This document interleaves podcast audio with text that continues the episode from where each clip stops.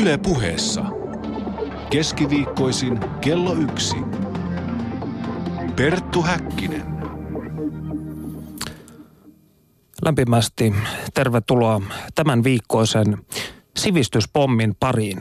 Idea tähän ohjelmaan syntyi välähdyksenomaisessa näyssä Helsingin rautatietorilla viime viikon keskiviikkona, kun näin kevätauringossa kimmeltävän kullanvärisen ihmispatsaan. Siis tiedättehän, kultamaalilla suditun ihmisen, joka simuloi patsasta ohikulkijoille rahan toivossa. Käydessäni ensimmäistä kertaa Amsterdamissa 90-luvulla olivat kyseiset patsaat paikallisten mielestä jo tuolloin hivenen kulahtanut juttu. Keväällä 2013 ne viimein saavuttivat maamme pääkaupungin. Tämä huomio nosti esiin moneen kertaan kysytyn kysymyksen. Olemmehan kansakuntana käyneet monenkin sosiaalisen ja teknologisen innovaation eturintamassa, mutta silti vaikutamme turhan usein takapajuisilta.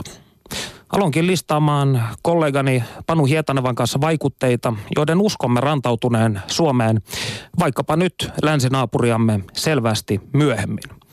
Listallemme päätyivät muun muassa seuraavat asiat.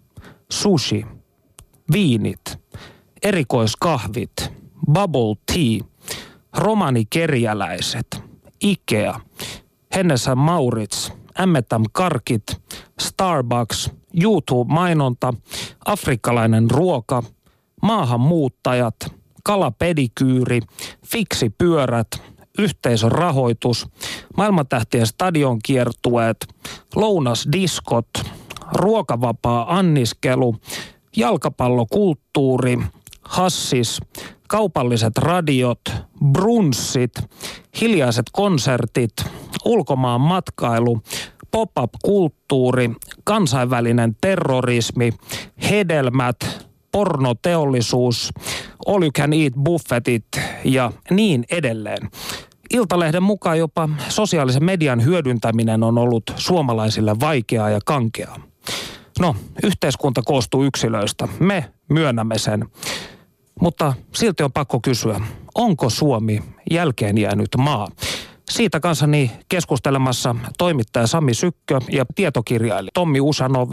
Onko Suomi sitten takapajulla, jonne uudet vaikutteet rantautuvat yskähdellen vai onko kyseinen väite hyperbola?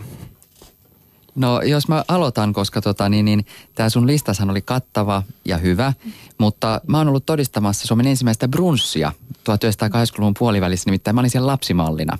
Ja se järjestettiin tuolla Kalastajatorpalla ja ja tämän näytöksen juonsi Anne Pohtamo ja se oli jotain hienoa, joka tuli silloin Amerikasta ja totta kai Anne Pohtamo sopi hienosti tähän tilaisuuteen juontamaan, koska hän oli tietysti... Hänkin tuli Amerikasta.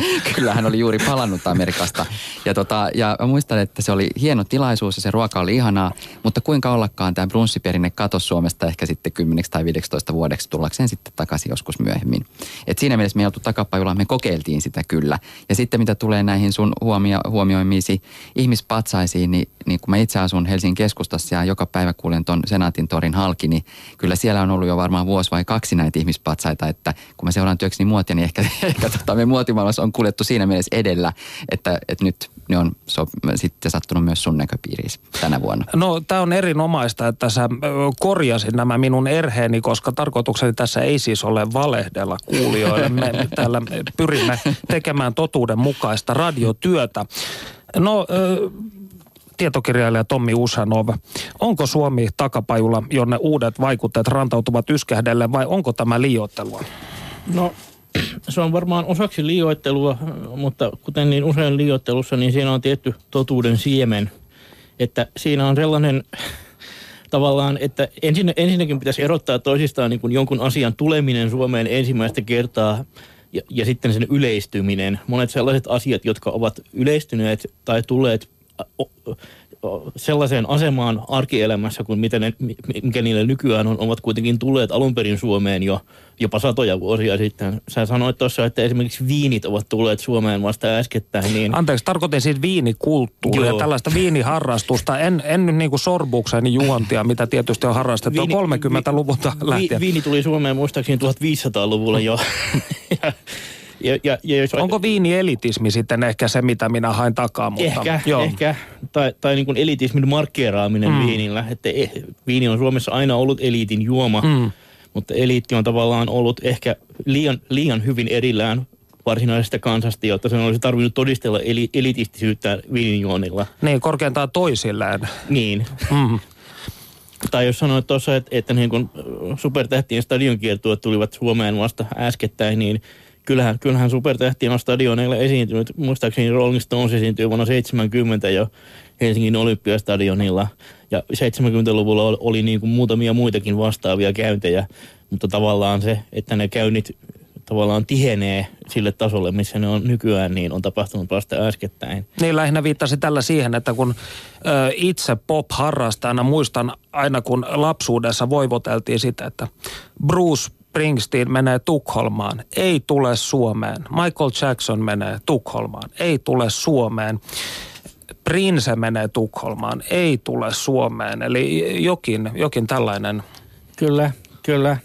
Mitä Sami, Samilla on selvästi tässä joku... No mä, mä palan halusta muistuttaa, että Polankka kävi Suomessa jo 59. 50-luvulla. Että Mm. siinä mielessä Linnanmäellä nähtiin silloin maailmantähti, että, että kyllä meillä on ollut näitä. Mutta se on ihan totta, että Ja varmaan Suomi ei ole ollut se niin. houkuttelevin, Äitini koska... oli tuossa konsertissa. se- se- Terveisiä äidille. Se että, Anteeksi. se, että sitä Paul Anka 54 vuoden takaista Linnanmäen vierailua muistellaan edelleen, todistaa niin kuin ehkä pikemminkin sen, että kuinka suuri harvinaisuusarvo niillä käynneillä mm. vielä oli siihen aikaan. Että se oli niin kuin ainoa, mikä tänne saatiin ja, ja sitä tiristettiin niin kuin niitä muistoja niin kuin kollektiivisesti monen kymmenen vuoden ajan.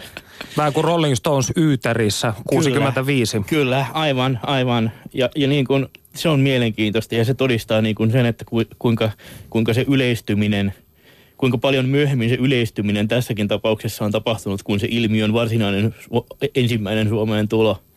Ja sitten toinen, to, toinen, toinen, toinen mikä sitten on, on tässä niin kuin on se, että, että mikä, mikä on se mittapuu, kun nämä on kuitenkin tällaisia kvalitatiivisia asioita, joita ei oikein voi numeroilla ja tilastoilla useinkaan mitata, vaan pelkästään semmoisella ep- tuntumalla, mm. että miltä ihmisistä tuntuu sen asian äärellä, niin on, on vaikea niin kuin ottaa mitään yksiselitteistä mittapuuta sille yli, ylipäänsä, että onko joku asia tullut tänne ja onko, onko joku asia nyt alkanut tulla tänne vai onko se jäänyt kokonaan tulematta. Että kuinka pitkä aika pitää niin kuin odottaa, jotta voi sitten sanoa, että nyt se on nyt se on sitten lopullisesti tullut tänne tai jäänyt tule, vastaavasti jäänyt tulematta tänne.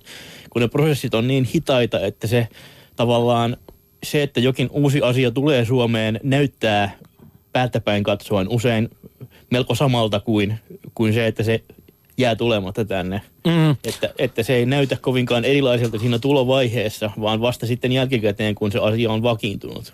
Joo, tä- tä- tähän minä olinkin tul- ö, tulossa, että koska ö, jotain aikoja sitten teimme ohjelmaa hyvinvointivaltiosta ja sen mittareista Ilkka Taipaleen ö, kanssa täällä. Ja ö, tällöin nousi muun muassa tällainen ajatus esiin, että oikeastaan ainoat laadulliset ö, määreet, joilla hyvinvointivaltio voi esimerkiksi todentaa, ovat... Ö, kuinka keskimääräinen elinikä, elinjän odote ja vastaavat, mutta jos me nyt lähdemme siitä, että yhteiskunnallisia ideologioita esimerkiksi tarkastelemalla tai kulutushyödykkeiden, kulutushyödykkeitä tarkastelemalla voimme määrittää sitä, missä kohdin ikään kuin Eurooppaa me sijaitsemme.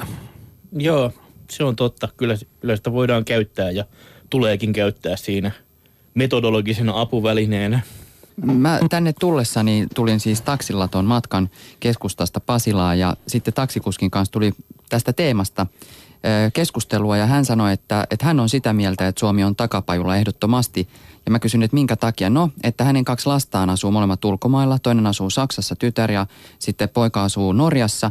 Ja että Norjassa ää, tietkin ovat kuin biljardipöytiä, ne ovat niin tasaisia. Ja Saksassa naisten palkkaus on niin hyvä verrattuna suomalaisiin, että hänen tyttärensä ei kehtaa sanoa ekonomikollegoilleen Suomessa palkkaansa, koska suomalaiset kollegat tienaa yhtä hyvin kuin Saksassa assistentit. Ja hän sanoi, että kun hän tulee tänne kotisuomeen, niin ei ehkä keskustassa, mutta heti sen ulkopuolella ABC, hän käytti esimerkkinä, niin väki näyttää siltä, kun olisi Neuvostoliitossa. Että tota, Tämä oli hänen mielipiteensä, mutta että on, on varmasti niin, että kun tässä puhuttiin näistä rockikonserteista esimerkiksi, että ilmiö on vähän sama kuin vaikka muotikaupassa. Että me ollaan sy, niin kuin syrjäinen alue, pieni markkina ja me ei olla niin kauhean kiinnostavia näille maailman tähdille tai maailman merkeille. Mutta annas olla, kun nyt on huono ajat taloudellisesti, niin kylläpäs niitä alkaa niitä maailmanmerkkejä kiinnostamaan jo pieni Suomikin. Mm. Että kyllä meiltäkin halutaan ne rahat, kun pitää kasvaa jatkuvasti ja tuottaa parempia tuota, niin, niin, voittoprosentteja osakkeenomistajille. Ja tässä on hauska juttu, että Helsingissä asuvat musiikkia seuraavat ö, ihmiset voivat ö, allekirjoittaa tämä sinun väittä, väittämäsi, koska lama on ajanut siihen, että enenevässä määrin yhdysvaltalaiset, vaikkapa hip-hop-artistit, jo, jotka eivät ennen räkäissetkään Suomeen päin, käyvät täällä nyt joukoittain esiintymässä. Eli ehkä tämä taloudellinen taantuma Yhdysvalloissa on tehnyt meidän kulttuurituonnillemme jotain hyvää. No täytyy kuitenkin kysyä tässä vaiheessa, millaisia kuluttajia te olette, jos vaikka Sami aloittaa? No mä oon just sellainen kuluttaja kuin varmaan moni suomalainen on. Ja mä palaan vielä näihin konsertteihin ja käytän esimerkkinä sitä, että kun Madonna tuli Suomeen kaikkien niiden vuosien odotuksen jäl- odotusten jälkeen, niin, niin meitä oli siellä katsomassa häntä varmaan oliko se 70 000 tai jotain. Mutta se konsertti oli huono ja seuraan kerran kun hän tuli, niin me ei menty uudestaan. Mm. Että mä tykkään meistä suomalaisista siinä mielessä, että, että me ei olla ehkä valmiita maksamaan hirveästi ylimääräistä laadusta, mutta kyllä me se tunnistetaan. Ja jos meillä annetaan huttua, niin ei me sitten toista kertaa siitä makseta. Se on musta aika reilu peli. Mm. Eli suomalainen on siinä mielessä. Jälleen kerran puhutaan tästä, käytetään yleiskäsitettä suomalainen, mutta öö, me tiedämme, mitä me haluamme. Niin, kyllä.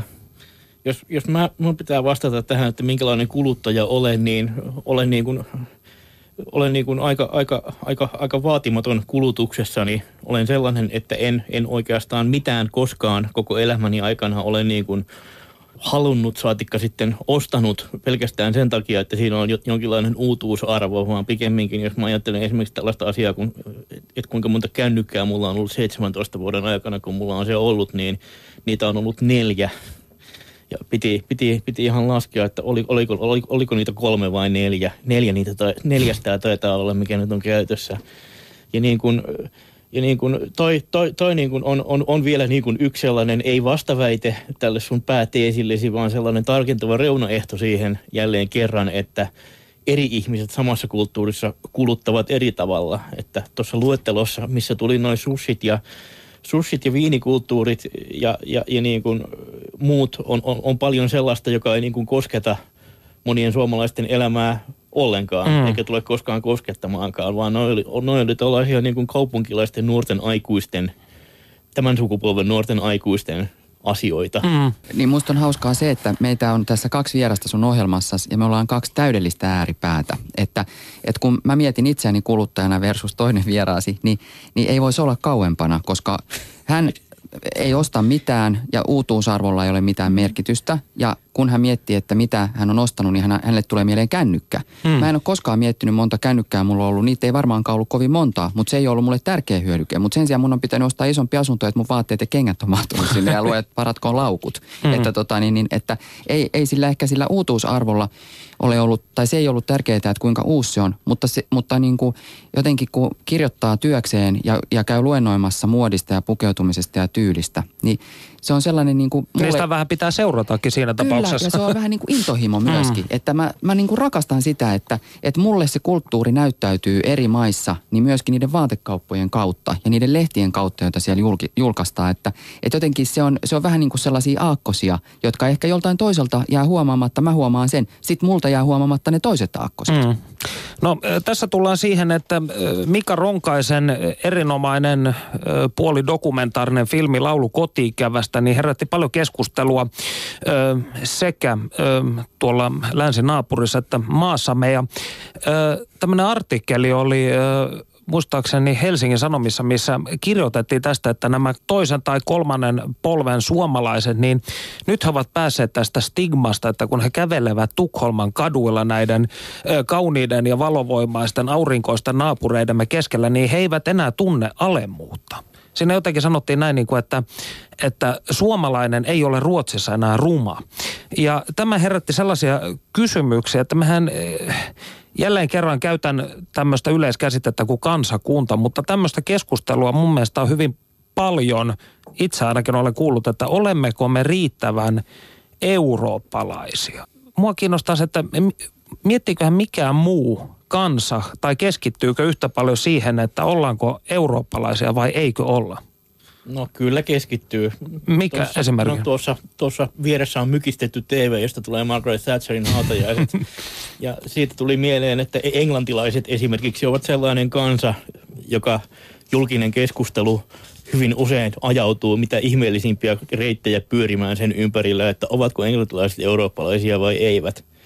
Mutta siinä, siinä ei vaan, siinä, siinä, siinä tavallaan se keskustelu vaan menee eri, eri, eri tavallaan, tavallaan tarkastelukulmasta, koska se keskustelu ei, ei, ei niin kuin ole siinä, että olemmeko me hyviä eurooppalaisia, joita meidän pitäisi olla ja joita me haluaisimme olla, vaan se keskustelu on siinä, että onko eurooppalaisuus hyvää vai pahaa, tulisiko mm. meidän haluta olla eurooppalaisia vai ei. Oman kansan eurooppalaisuudesta tai epäeurooppalaisuudesta keskustelua käydään muissakin Euroopan maissa, mutta niin kuin ehkä vaan vähän eri, eri teemoin. Minusta tämä nyt ohjelman isäntä osuu tässä niin naulan kantaa kuin voi. Tämä on asia, jota mä oon, Lämmin kiitos. tämä on asia, jota mä oon usein pohdiskellut.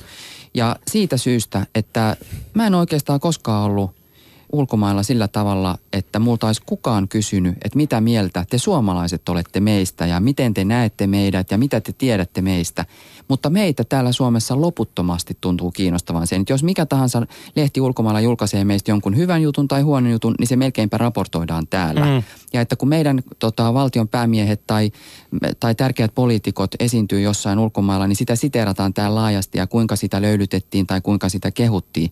Että mä en ole jotenkin törmännyt tähän ilmiöön muuten ja mä oon ajatellut, että voisiko se olla sitten siitä kiinni, että vaikkapa suurvallat, entiset suurvallat tai nykyiset suurvallat, että ne on niin, ne kansalaiset on niin täynnä sitä omaa niin kuin ylpeyttään siitä, että me ollaan englantilaisia ja meillä on tämä hieno historia, tai me ollaan ranskalaisia ja meihin hmm. kukaan ei pysty, tai me ollaan amerikkalaisia, meitä ei voita kukaan, meillä on aina enemmän aseita, tai me pystytään aina niin kuin nöyryttämään teitä, tai mitä tahansa, tai meillä on suuremmat autot.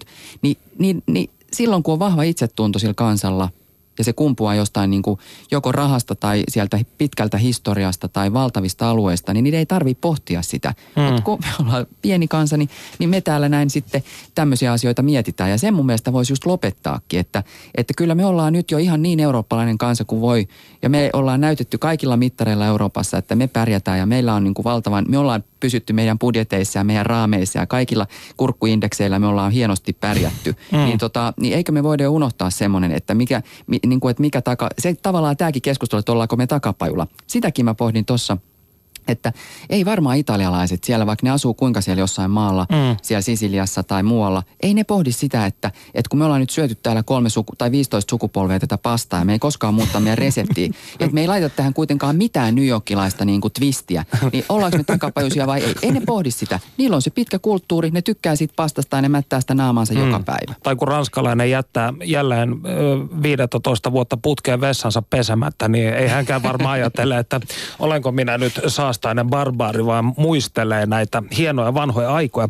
No, täytyy sanoa, että löysin tällaisen mielenkiintoisen väitteen J.P. Ruusin kirjoituksesta, joka nimeä tällä hetkellä kyllä muista, mutta tässä Ruus toteaa, vasta 1970-luvulla Suomi siirtyi vauraudeltaan Euroopan kolmannen kategorian maista Siis näistä, jossa alemman keskiluokan tulotasoa, kulutustasoa niin kuin, ö, mitattuna autoilla ja televisioilla Euroopan ylemmän keskiluokan maaksi aivan rikkaimpien perässä. Eli jos tähän on uskominen, niin olemme siis vaurastuneet aika ikään, niin voiko tämä tietyllä tavalla selittää sitä myöskin ö, uusien vaikutteiden tai kulutustottumusten puuttumista, tai ei puuttumista, mutta ö, likilaskuisuutta. Kyllä, se on toinen puoli sitä, noin, noin puolet siitä kokonaisselityksestä, mitä mä tarjoaisin lepäätään päällä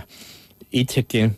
Ja, ja toinen puoli lepää sitten sen päällä, että Suomi on kaupungistunut niin myöhään, että Suomen asutusrakenne on ollut, on ollut niin tavallaan maaseutuvaltainen. Se kynnys, jolloin esimerkiksi 20 prosenttia tai 50 prosenttia suomalaisista on, on, on, on ensimmäistä kertaa asunut kaupungeissa eikä maaseudulla, on ylitetty paljon myöhemmin täällä kuin monissa, mm. monissa muissa Euroopan maissa. Ja tämänkin, tämänkin selityksen voi, voi, voi niin kuin helposti pistää sellaiseksi ylilyönniksi, että me olemme olleet täällä jota, jotain niin kuin pystymetsässä asuvia erakoita. Sehän ei pidä paikkaansa. Mm. Mutta se tavallaan yhteisö, Suomessa on aina asuttu yhteisöllisesti yhteisössä muiden ihmisten keskuudessa, mutta se yhteisö on ollut maalaiskylä eikä kaupunki. Pelto aukean reunalla, niin, niin kuin olet todennut teoksessasi. Niin. Ja, ja siinä on sitten sellainen, että sellainen kuluttamalla, kuluttamalla niin kuin hienostelu on, on ollut, on ollut niin kuin hyvin paljon vaikeampaa maaseudulla kuin kaupungissa. Että, että, että kaupungissa, kaupungissa niin kuin on sellaista legitiimiä ja kunnianarvoisaa ja ei, ei, ei niin kuin herätä myötähäpeää se, että joku niin kuin yrittää, jollakulla on niin kuin joku kaupungin, kaupungin hienoin asukokonaisuus päällä mm. tai kaupungin hienoin auto tai kaupungin, kaupungin hienoin asunto, mutta, mutta niin kuin jos jollakulla on niin kuin 200 hengen maalaiskylässä se kylän hienoin asia, niin se, se on helposti sellaista myötähäpöä herättävää itsetehostusta ja niin kuin muiden yläpuolelle asettautumista. Niin, koska, koska, niitä, koska niitä muita, joiden yläpuolelle asettautua on niin vähän, niin se näyttää heti paljon rumemmalta. Jatketaan aiheesta hetken päästä. Tässä vaiheessa kysymme, millaista oli elää yhtenäiskulttuurin Suomessa, jossa ulkopuoliset vaikutteet olivat kortilla. Sitilehden perustaja ja median monitoimimies Kim Wexström kertoo se meille Panu Hietanavan haastattelussa. Yle puheessa. Keskiviikkoisin kello yksi. Perttu Häkkinen. Sitilehti perustettiin vuonna 1986. Minkä takia?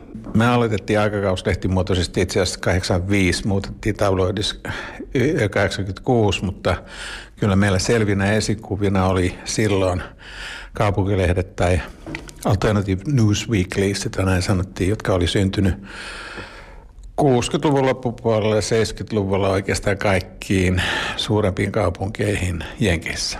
Millaisen vastaanoton City-lehti sai? Osa porukasta piti meitä tällaisen niin kuin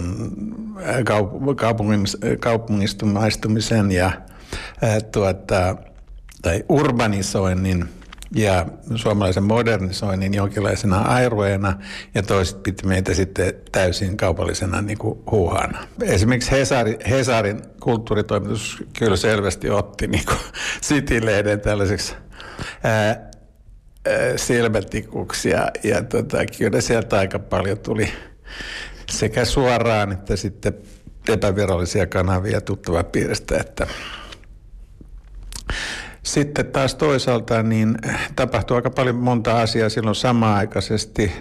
Ja selvästi sitten lehti yhdistettiin osana tällaiseksi laajempaa ilmiöksi, joka pahassa kutsuttiin silloin sitikulttuuriksi, mutta tota, oikeasti niin kuin – puhuttiin silloin Helsingin toisen maailmansodan jälkeisestä tällaisesta oikeasta niin kuin kaupungistumisesta ja, ja ehkä modernisoinnista myös.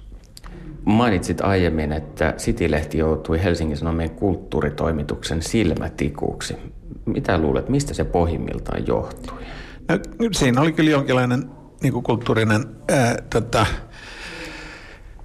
tällainen kulttuurisen kentän jännite, eli, eli, eli Cityhän yhdisti uudella tavalla sanotaan tällaista hyvin pinnalliseksi koettua, eli, eli, eli järkevät ihmiset tai niin sanotut nimet, nimekkäät kirjoittajat kirjoitti niinkin triviaalista asioista kuin ravintoloista ja ravintoloissa syömisestä ravintolan ruuasta – joka silloin oli ollut tällainen, tällaisen tietyn, tietyn niin kuin ruokakirjoittelun lohko oli kuulunut johonkin tällaiseen gourmet-osastolle ja niin edespäin. Me ruvettiin kirjoittamaan pizzerioista niin kuin kebab-paikkoihin samalla vakavuudella kuin aikaisemmin kurmeista ja, ja, ja sitten niin kuin kaikki nämä uudet, jotka tietenkin koettiin niin kuin uuden pinnallisuuden ilmiöksi, turhuuden, oliko ne sitten kuntasaleja, solariumeja tai, tai tota, uuden tyyppisiä niin kuin populaarikulttuurisia muotoja – Millaista oli Helsingin yöelämä?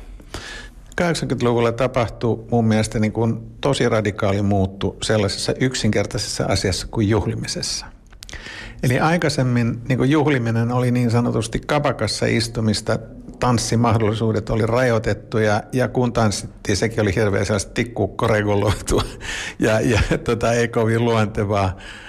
Oli vähän diskoa ja, ja oli vähän, vähän tota, niin koulutanssia ja niin edespäin. Mutta sitten 80-luvulla kertakaikkisesti tarjonta lisääntyi aivan mielettömästi, mutta sitten myös suhtautuminen. Eli bailaamisesta tuli tällainen jokamiehen oikeus ja se tapahtui ja ää, aika paljon niin kuin omilla ehdoilla. Järjestäjät oli bailaajat itse, syntyi esireivejä, syntyi muuta tällaisia itse järjestettyjä tai, tai oma, omalta, omalta tuntoisia. Ja, sa, ja samanaikaisesti tällainen niin kuin kännääminen muuttui tällaiseksi niin kuin kohtuu bailaamiseksi. Ja, ja, ja se sai kaupungin tuntumaan hyvin, hyvin erilaiselta. Ja tota, ää, samanaikaisesti siis tämä määrä ihmisiä, jotka oli niin sanotusti ei-perheellisiä bailausiässä, niin oli, oli siis kasvanut räjähdysmäisesti. Eli noin viidessä vuodessa syntyi tällaisesta niin pienistä nurkkahämyisistä kuppiloista, jossa päänsääntöiset miehet kiska, kisko tota aulutta tällaiseen niin kuin hyvin laajaan koko nuorta Helsinkiä yli viikonloppujen keskelle viikkoa äh, niin kuin muka, mu, mu, mukaan ottava bailauskulttuuri. Millaista oli 1980-luvun city-kulttuuri? Mitä se tarkoittaa? No ei sitä oikeastaan ollut, että meillä oli ruotsalaiset kaverit käymässä täällä tammikuussa ja oli tosiaan aika kylmä aika paljon lunta ja ne katsoi ympärille ja sanoi, että täällä kylläkään millään kaupungin kulttuurin uudella aeroilla ei ole eli mahdollisuuksia. Mä luulen, että ne katsoi silloin niin kuin vähän noita äh, silloisten vaatekauppojen ikkunoita ja meidän silloin hyvin bulgarialaistyylisiä niin kuin ravintoloita ja, tota, ja sitten porukka, jotka kulki äh, tota, karvelakit päässä surullisen näköisinä, että jos katsoo kuviakin siltä ajalta, niin kyllä se on hyvin kaukana takanapäin. Ja kyllä Suomi oli silloin vielä erittäin eristyksissä ja Helsinki niin kuin todella kaukana muusta maailmasta. Kiitos Panu Hietaneva. Studiossa siis Perttu Häkkinen, toimittaja Sami Sykkö ja tietokirjailija Tommi Usanov. Ja me kysymme, onko Suomi jälkeen jäänyt maa? Sami Sykkö, vielä 90-luvulla Tukholmassa tai Lontoossa suomalainen tunnisti suomalaisen sadan metrin päästä. Tunnistaako enää? No ei mun mielestä. Mä oon vähän testannut tätä lentokentillä, koska sitten kun siellä on nykyisin näitä valtavasti näitä turvajärjestelyjä ja, ja näitä jonoja, jossa tavallaan lentojen välillä joutuu uudestaan te, niin kuin tarkastettavaksi. Silloin ei voi yhtään tietää, mistä se sun edellä oleva tai takana oleva on, että mistä maasta hän tulee. Niin kyllä mä oon esimerkiksi suuri ääneen jotain selittänyt suomeksi, sitten tajunnut, että edessä olikin suomalainen tai takana oli suomalainen. Että kyllä suomalaiset on ihan musta samannäköisiä kuin kaikki muutkin ja miksi eivät olisi.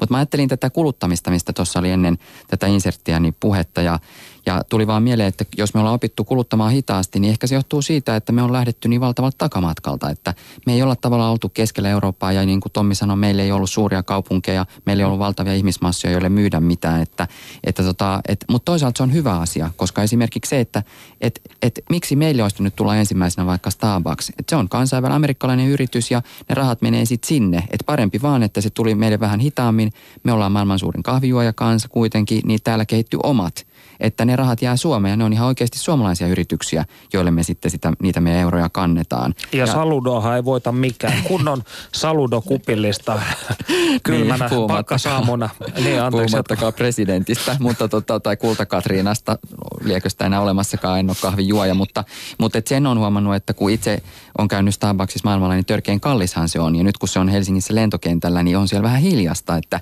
että tavallaan että vaikka me Suomessa on totuttu maksamaan ylihintaa kaikesta, niin sitten siinä kohdassa varmaan nyt äänestetään vähän jaloillamme, että ei me niin innokkaasti siellä käydä.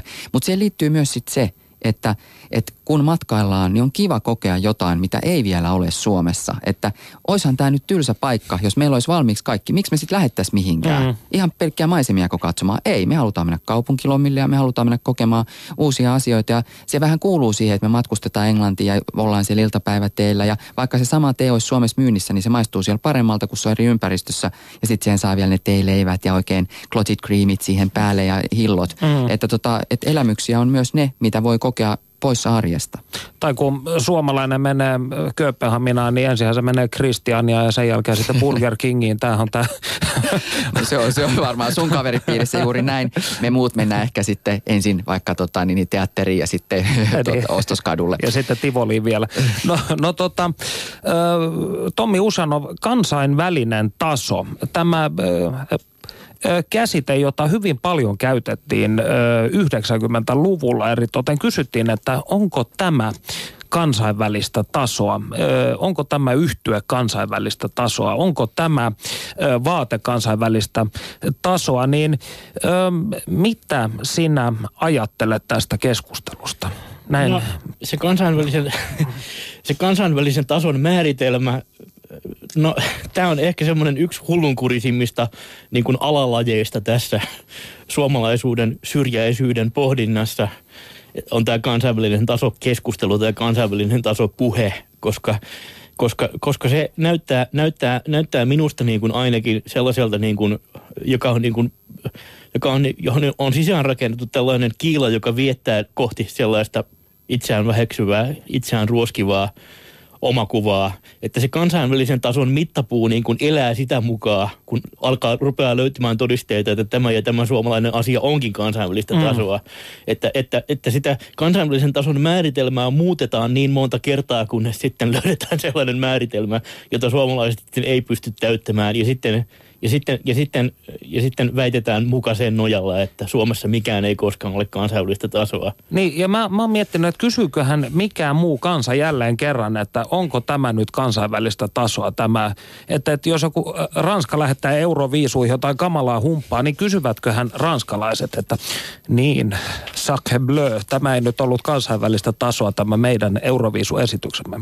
No mä mietin sitä, että, että mun mielestä se on oikeastaan ainoa ajatus, mitä kannattaa pohtia, jos kehittää uusia tuotteita tai palveluita, pitää miettiä sitä, onko tämä kansainvälistä tasoa. Että, Mutta mihin se sitten vertautuu? Se vertautuu just niihin huippuihin. Mm. Että mun mielestä pitää verrata siihen kärkikastiin, tietenkin riippuen siitä, mitä on tekemässä. Että jos sä myyt massoille, niin sä, sit sun pitää olla vaan paras siinä massoille myymisessä. Mutta että mitä järkeä täällä on tehdä mitään, jo, kun me ollaan kuitenkin pienempi maa ja meillä on pienemmät resurssit, jos me tavoitellaan jo niin kuin lähtökohtaisesti jotain, mikä on vaan jotenkin kotikutosta. Et toki riippuen juuri siitä, mm. mihin haluaa ja mihin tähtää, mutta itse ajattelen silleen, että, että vaikkapa lehden tekijänä, niin kyllä mä ajattelen niin, että pitää, niin kuin mun pitää pystyä kirjoittajana samalle tasolle kuin mun huipputasokkaat kollegat jossain, jossain suurissa lehdissä maailmalla. Että mä en missään nimessä ajattele silleen, että mä, mä tota, niin, niin tyydyn sitten johonkin vähempää. Mä en ole yhtä hyvä. Mutta mä toivoisin, että mä olisin Mut, ja mä pyrin semmoiseen. Mutta mä lähinnä ehkä halusin tässä kiinnittää huomiota semmoiseen ajatusvirheeseen, jos nopeasti saa sanoa, kun paljon näitä tota, esimerkiksi yhtyeitä, joita vietiin 90-luvulla niin kuin puoliväkisin ö, ulkomaille. Ja aina mietittiin, että kuulostaako tämä nyt riittävän kansainväliseltä tai riittävän brittiläiseltä tai ETC. Nämä kaikki yhtyöt tuli sieltä niin kuin takaisin, koska ei tarvittu enää yhtään tällaista. Niin kuin britit ottaa mieluummin brittiläisen, brittiläiseltä kuulostavan yhtyeen kuin su, suomalaisen brittiläiseltä kuulostavan yhtyeen. Eli, eli toisin sanoen tämän jälkeen alettiin sitten mun mielestä miettiä, tämä on mun semmoinen tunne sitä, että, että olisikohan tämä, voisikohan tämä suomalaisuudessakin olla jotain niin kuin, ö, tenhoa? No tämä tämä, mitä itse olin sanomassa tuohon äskeiseen vasta kommentiksi, liittyy, liittyy osittain tähän. Ja se pointti, jonka aioin esittää ja esitänkin nyt, on, on se, että, että kulutus, kulutus ylipäänsä perustuu niin kuin makumieltymyksiin, ja, jotka voivat poiketa niin kuin maasta toiseen – ja, ja, ja, ja, ja, ja niin kuin jos, jos, jos on niin kuin esimerkiksi kotimarkkinayritys, jonka tuote myydään oman maan kansalaisille, eikä se mene vientiin, niin silloin on pakko ajatella sitä, että mikä, mikä täällä menee, ja, ja pakko viitata täysin kintaalla sille, mikä menee vaikka nyt lähimmässäkin naapurimaassa. Mm. Että, että, että on paljon sellaista tavallaan, paljon sellaisia asioita, jotka niin kuin, jotka niin kuin, joita, joita on mahdot, joilta on mahdotonta vaatia sitä kansainvälistä tasoa, koska niin kuin, ne eivät ole kansainvälisiä asioita.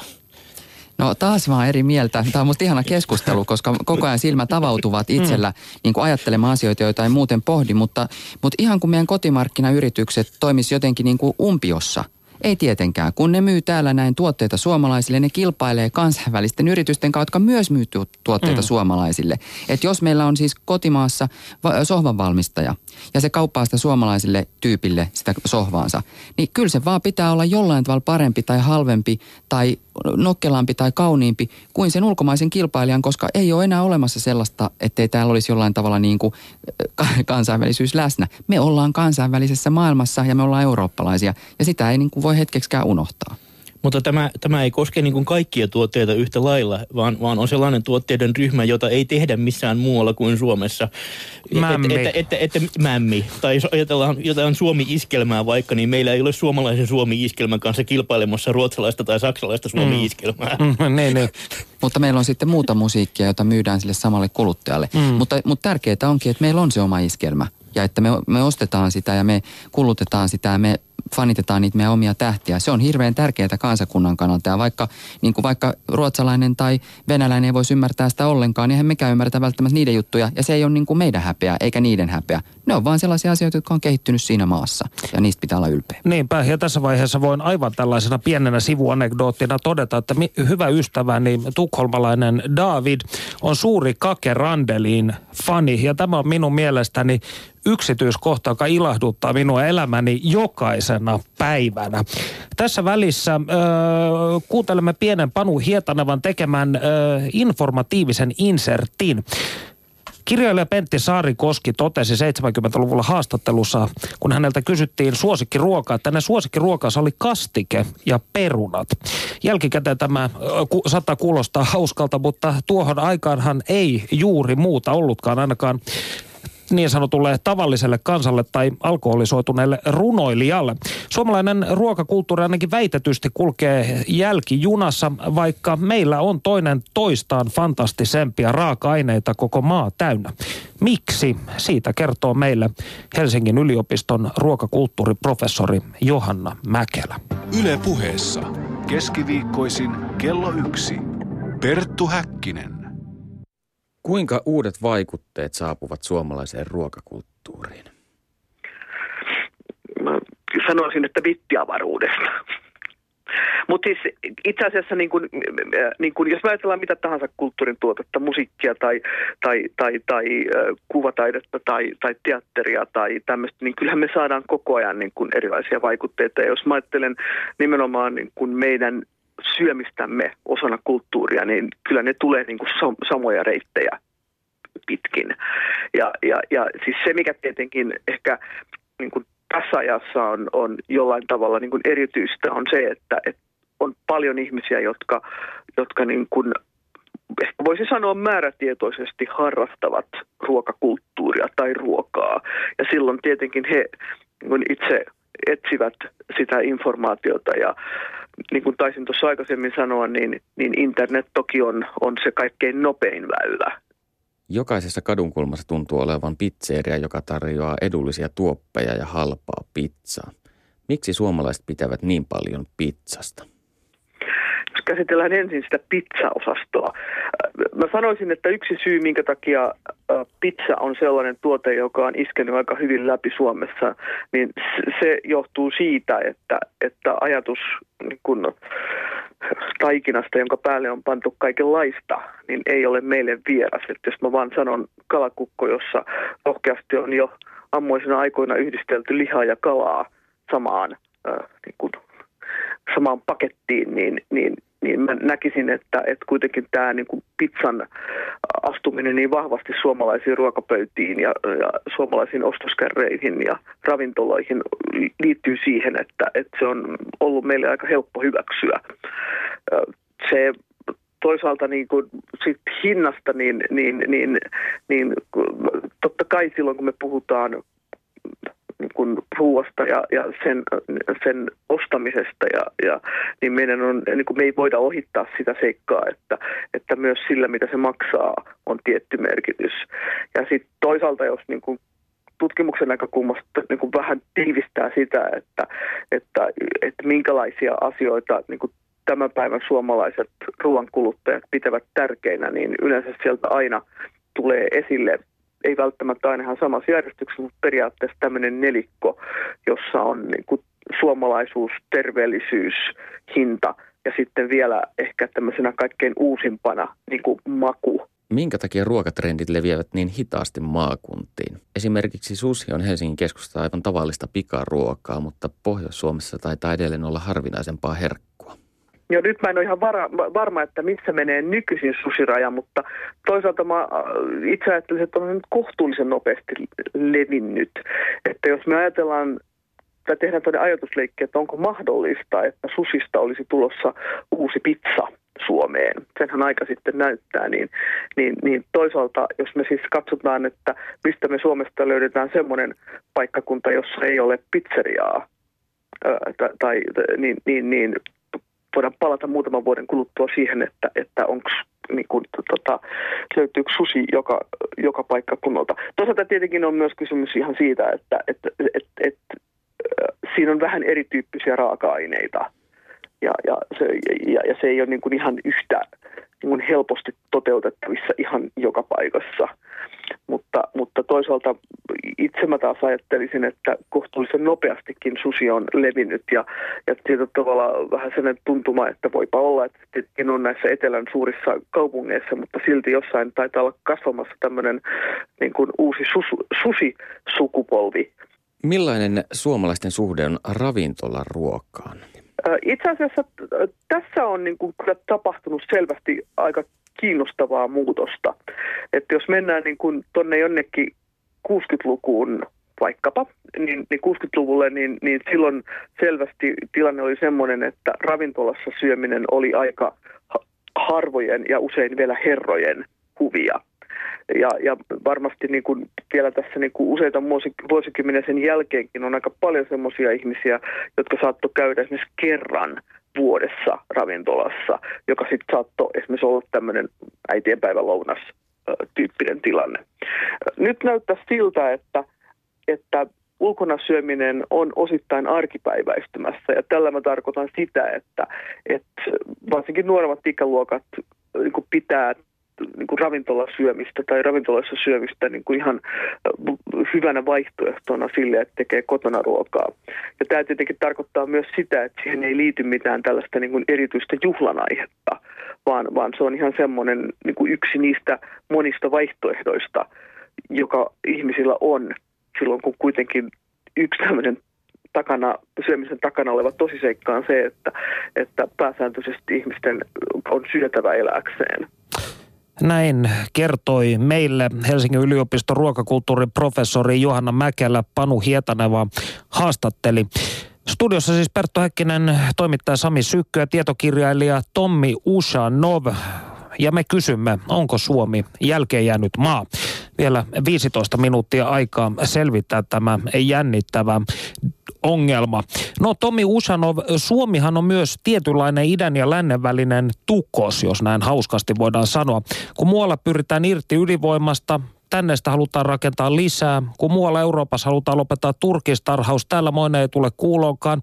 Kaiken lisäksi Suomi on nyt ainoa Pohjoismaa, jossa samaa sukupuolta olevat parit eivät saa solmia avioliittoa. Olemmeko me näitä muutosvastaisia impivaaralaisia? Miksi nämä vanhat ajatukset, miksi me pidämme niistä kiinni? Varmaan niistä kaikista syistä, jotka tässä ennen tätä inserttiä tulivat epäsuorasti esiin. Ja, ja niin kuin yksi, yksi, sellainen, yksi sellainen, mikä tässä voisi ehkä niin kuin mikä saa asian näyttämään tältä, on se, että vertailukohdaksi otetaan aina se kaikkein edistyksellisin mahdollinen vertailukohta. Että, että, että jos, jos, otetaan tämä, jos otetaan tämä samansukupuolisten avioliittoasia ja verrataan muihin Pohjoismaihin, niin me näytämme tulevan jälkijunassa. Mutta jos otetaan koko maapallon kaikki noin 200 itsenäistä valtiota ja katsotaan kuinka monesta kuinka monessa se uudistus on tähän mennessä tehty, niin mehän olemme aivan, aivan, aivan, aivan etujoukon kärjessä heti näiden muiden Pohjoismaiden jälkeen seuraavana. Eli toisin sanoen vertailukohta on sinänsä aina ö, vähän valinnanvarainen. No Lappeenrannan teknillisen yliopiston nuorempi tutkija Heidi Piili ja professori Antti Salminen kirjoitti, kirjoittivat viime perjantai Helsingin Sanomissa seuraavasti 3D-tulostuksesta. Metalliesineiden tulostus avulla keksittiin Suomessa, mutta teollisuuden ala lähti nousuun Saksassa. He myös huolehtivat siitä, että jäämme yhä enemmän jälkeen muista teollisuusmaista. Tämä on jäätävää puhetta. Sami Sykkö, emmekö osaa edes hyödyntää omia innovaatioitamme? No se on surullista, jos näin, ei, jos näin on siis, että, että kun ruotsalaiset on ollut aina, aina hyviä siinä, että muut tekee innovaatiot ja ruotsalaiset markkinoiden maailmalle, niin on kauheata, että jos me tehdään ne innovaatiot, mutta me ei edes tajuta sitten myydä niitä. Mutta ehkä se liittyy sitten semmoiseen, että kun suomalaisessa, suomalaisessa kulttuurissa on aina väheksytty sitä esimerkiksi, että pitää niin kuin omaa lippuaan korkealla tai, tai kehuu itseään tai tuo itseään esiin tai, tai ylipäätään on iloinen omista menestyksistään, niin, tota, niin se varmaan kulkee vähän käsikädessä senkaan, että kuinka hyvin ollaan myymään myös omaa tuotetta. Ja sitten kun mennään nöyrästi maailmalle ja ei tajuta sitä, että se ei välttämättä se insinöörimäinen puhetyyli olekaan nyt se paras ja tässä niin kuin pitää vedota tunteisiin ja tässä pitää vedota sen, sen kave, niin kuin pitää osata neuvotella niistä asioista ja pitää osata hurmata se vastapuoli. Mm. Niin ne on niitä aseita, joilla sitten ehkä niitä kauppoja onnistutaan tekemään. No saksalaiset tietysti on valtavan hyviä masinoimaan näitä omia tota, tuotteintaan maailmalle ja niillähän menee siellä pirun hyvin taloudellisestikin. Mutta mä jäin miettimään tätä edellistä vielä, tätä inserttiä, missä puhuttiin tästä ruuasta ja, ja suomalaisten suhteesta ruokaa, että onhan sekin jännä, että meillä va, siis valtavasti vastustetaan Suomessa maahanmuuttoa tai on olemassa ihmisiä, jotka äänekkäästi vastustaa sitä, mutta silti käydään koko ajan syömässä kebappia. Että eikö tässä nyt ole joku ristiriita? Että toki sitä voidaan selittää sillä, että se on hyvää, halpaa ja täyttävää ja susi on kallista ja terveellistä, mm. mutta kuitenkin. Että tota niin, niin et, et on, kun, kun mä sitäkin on pohtinut, että minkä takia tänne niin kuin vaikutteet, jotkut vaikutteet tulee hitaasti, mutta sitten jotkut vaikutteet, niin ne leviää joka paikkaa ja niistä jaksetaan pitää kiinni, että koko ajan syödään pizzaa kebappia. Mm. Mutta sitten juuri niin kuin susi on tullut paljon myöhemmin tai, tai näin. Ja onko se sitten huono asia? Sitäkin voi pohtia kun kahvista puhuttiin, niin sehän on vanha arabialainen juoma. Mm. Sana kahvi on eräs harvoja suomen kielen sanoja, jotka ovat lainasanoja arabian kielestä. Ja alkoholi tietysti. Ja alkoholi tietysti. Niin, mutta aika nopeita me sitten kuitenkin ollaan oppimaan, koska nyt kun on puhuttu esimerkiksi luo, luomuruuasta, mm. niin siitä ole monta vuotta, kun mä muistan, kun lähimmän S-Marketin tiskillä oli luomuruokaa, joka näytti niin kuin nahistuneelta ja ankeelta ja hinnat oli kovat. Mm. Nyt sen sijaan sitä luomua on valio, tekee luomumehua ja se on hyvää ja sitten on luomujugurttia, on luomu sitä, luomu tätä, että luomu on tullut arkipäivä. Että mm. okei, se oli Englannissa muutama vuotta, muutama vuosi aikaisemmin, että kaikki oli melkein jo luomua. Ja ihan, ihan hämmästeli, miten se voi edes olla. Mutta se on valtava markkina, siellä on mielettömät myyntivolyymit. Mutta nopeasti se on tullut. Blogit seuraa näitä asioita, ihmiset on kauhean tietoisia kaikesta. Trendit menee täällä ihan samalla tavalla kuin muuallakin. Että, mutta vielä tämmöinen yksi pieni yksityiskohta kuitenkin. Mulla oli eilen aamulla kylässä aamiaisella mun hollantilainen ystävä, joka mm. on siis kauan asunut Suomessa. Nyt asuu vähän aikaa, on asunut vähän aikaa Hollannissa. Ja tota, hän sanoi, että hän asuu pienessä kylässä, siis pitkän matkan päässä tota, niin Amsterdamista. Ja, ja siinä pienessä kylässä, jossa ei ole kovinkaan monta asukasta, niin siellä on jossain autotallissa leffateatteri, jos näytetään uusimmat leffat. Ja hän käy siinä paikallisessa kyläkaupassa, koska kaikki on luomua ja kaikki on tosi hyvää. Sitten mä kysyin, että, että miten se on mahdollista, kun tuntuu, että Suomessa tai Helsingissä suurkaupungissa ei pärjää muutama luomukauppa. Mm. Niin hän sanoi, että koska ihmiset käy siellä ostamassa – että mm. ei voi valittaa, että me ei saada hyvää ruokaa, jos me mennään ostamaan halvalla sitä jonnekin 10 kilometrin päähän supermarkettiin. Että meidän pitää ostaa siitä läheltä. No niin, tässä on se vanha dilemma, että suomalainen haluaa hyvää lihaa, mutta ei halua maksaa siitä mitään. no, Tommi Usanov, myös tämä, keskustelin erään kulutustutkijan kanssa aiheesta ja hän totesi, että suomalaisten kulutusvalintoihin tai tällaiseen, että tyydytään siihen ikään kuin mitä jo on, eikä vaadita enempää, niin vaikuttaa tällainen terveen hedonismin puuttuminen, jonka aiheuttavat, aiheuttaa luterilainen vaikutus vaikutus. Ja sinä äh, heti olit vasta hankaan, kun kuulit tämän teorian. No, no se on mielenkiintoinen teoria, koska jos luterilaisuudella... Äh, luterilaisuudella tarkoitetaan sitä, että mikä Martti Lutherin 500 vuoden takainen oma henkilökohtainen mielipide asioista oli, niin tämä on mitä hullunkurisin, aivan päinvastainen tulkinta luterilaisuudesta kuin mikä Lut, se Lutherin omasta mielestä oli ollut. Koska, Luther, hän oli syömäri ja juomari. Hän oli syömäri ja juomari. Hän niin kuin piti oluesta ja makkarasta yli kaiken ja niin kuin ystävien seurasta ja, ja iloisesta musiikista ja tarkoituksettomasta... Naiskentelusta ma- myös. Ja, ja, ja, ja myöskin tällainen tarkoitukseton makoilu työnteon jälkeen oli niin kuin häne, hänellä, hänellä hyvin, hyvin tärkeä osa sitä, että työtä tuli tehdä aikansa ja sitten levätä, jotta sitten jaksaa tehdä sitä taas lisää. Eikä, eikä niin, että olisi sellainen loputon raataminen seitsemän päivää viikossa, mikä on se iloton, iloton luterilaisuuskäsitys, mikä, mikä monilla Suomessa on. Että tiety, tietynlaisten, tietyla, tietynlaisten historiallisten väärinkäsitysketjujen kautta luterilaisuus on ruvennut merkitsemään jotain, kaikkea jotain, pahaa ja askeettista. Kaikkea pahaa ja askeettista, vaikka niin kuin Luther itse kelpuutti jopa enemmän kuin monet omista aikalaisistaan Saksassa myöskin elämän iloisen ja, iloisen ja nautinnollisen puolen. Ja, ja, ja, ja, ja, ja, ja, ja siinä on sitten mielenkiintoista se, että, että kuinka, kuinka vähäisessä määrin se tavallaan tämän luterilaisuuskäsityksen paikkansa pitävyys, joka ihmisillä on, on yhteydessä siihen, että kuinka syvällä se tavallaan istuu. Että me olemme tavallaan luterilaisuus on ruvennut merkitsemään asioita, joita se ei merkinnyt Lutherille itselleen. Ja se merkitsee niitä niin voimakkaasti, että se puhe siitä, tämmöinen yritys korjata sitä niin kuin pitämällä tällaisia yksittäisiä pieniä puheenvuoroja siitä, että hei, Luther sanoi tästä asiasta aivan päinvastaista, niin – ne hukkuvat sinne sekaan. Juuri näin, eli Martti Lutterille on tehtävä ehdottomasti kunnian palautus, mutta sitä ennen me kuuntelemme, millainen kuluttaja suomalainen on kuluttajaekonomian professori Visa Heinosen mielestä, että Panu Hietaneva haastattelee. Perttu Häkkinen. Yle Puhe.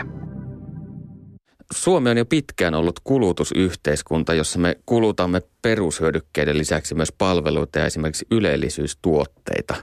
Kuinka muutos kulutusyhteiskunnaksi tapahtui?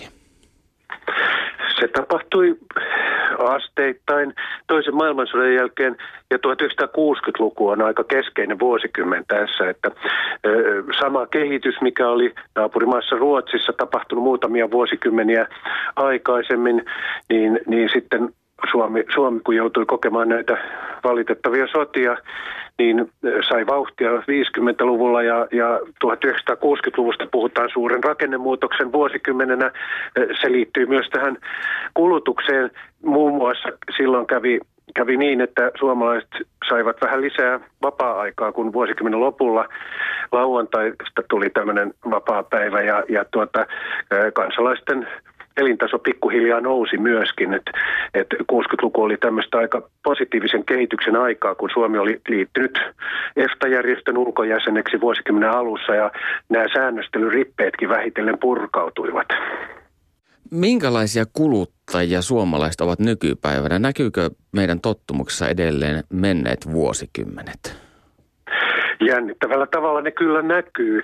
Meillä on täällä kuluttajaekonomiassa tutkittu, oikeastaan meillä on pieni traditio jo tässä äh, kulutusmentaliteetin tutkimisessa ja, ja, tuota, äh, tutkimustulokset viittaa siihen, että äh, meillä, meillä on edelleen tästä mun väitöskirjassani talonpoikaisesta etiikasta, etiikasta, etiikaksi kutsumastani asiasta on vielä jäänteitä aika paljonkin, eli tämmöisiä harkitsevia ja säästäväisiä ihmisiä on keskuudessamme runsaasti, mutta nyt sitten 2000-luvulla varsinkin, kun tämä kulutusmahdollisuuksien kirjo on vaan lisääntynyt, niin, niin tuota, voi puhua, että tämä kulutusyhteiskunnan pirstaloituminen, joka, joka näkyy monissa maissa on to- todellisuutta myös meillä.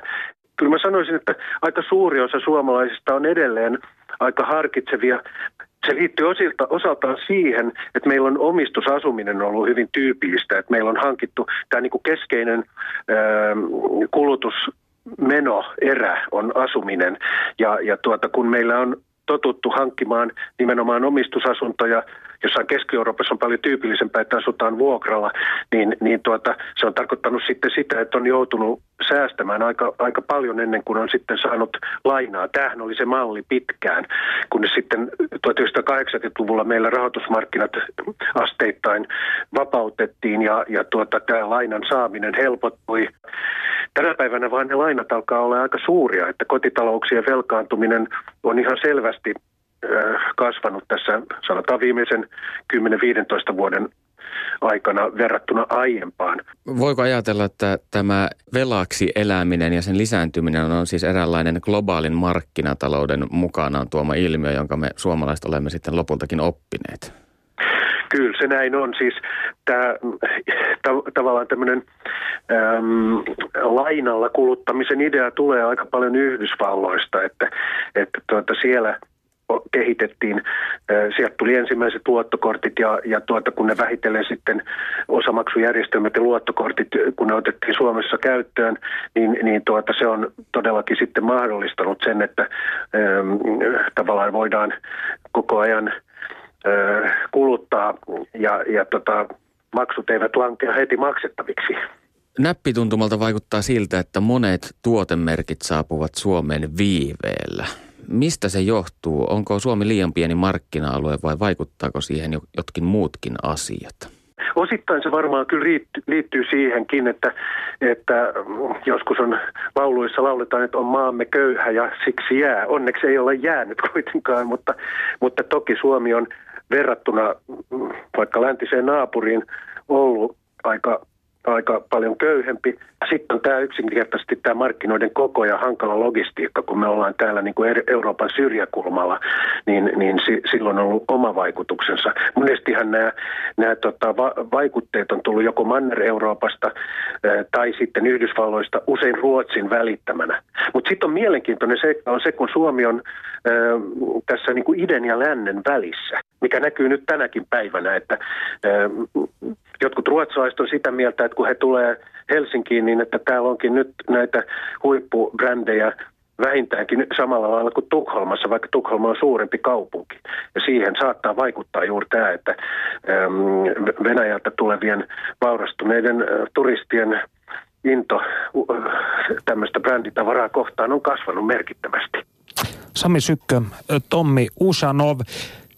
Viimeinen kysymys. Mikä on seuraava trendi, joka rantautuu Suomeen 15 sekuntia aikaa vastata? Sykka aloittaa. Miesten muoti rantautuu. Mua pyritään koko ajan puhumaan siitä, kuinka tehdään tyylikkäämpi miesten vaatteita ja miten pitäisi pukeutua. Ja toinen on gourmet-hampurilaiset. Ne on tulossa New Yorkista Pariisin kautta Helsinkiin. Aion juhlistaa sellaisella tänään syntymäpäivääni. Hyvää syntymäpäivää. Minä Kiitos. odotan gurmehampurilaisia. Tommi Ushanov.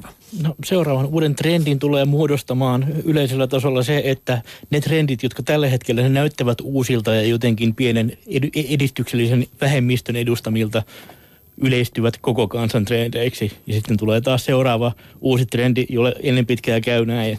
Lämmin kiitos teille molemmille vierailusta. Minä olen Perttu Häkkinen ja hyvää viikon jatkoa.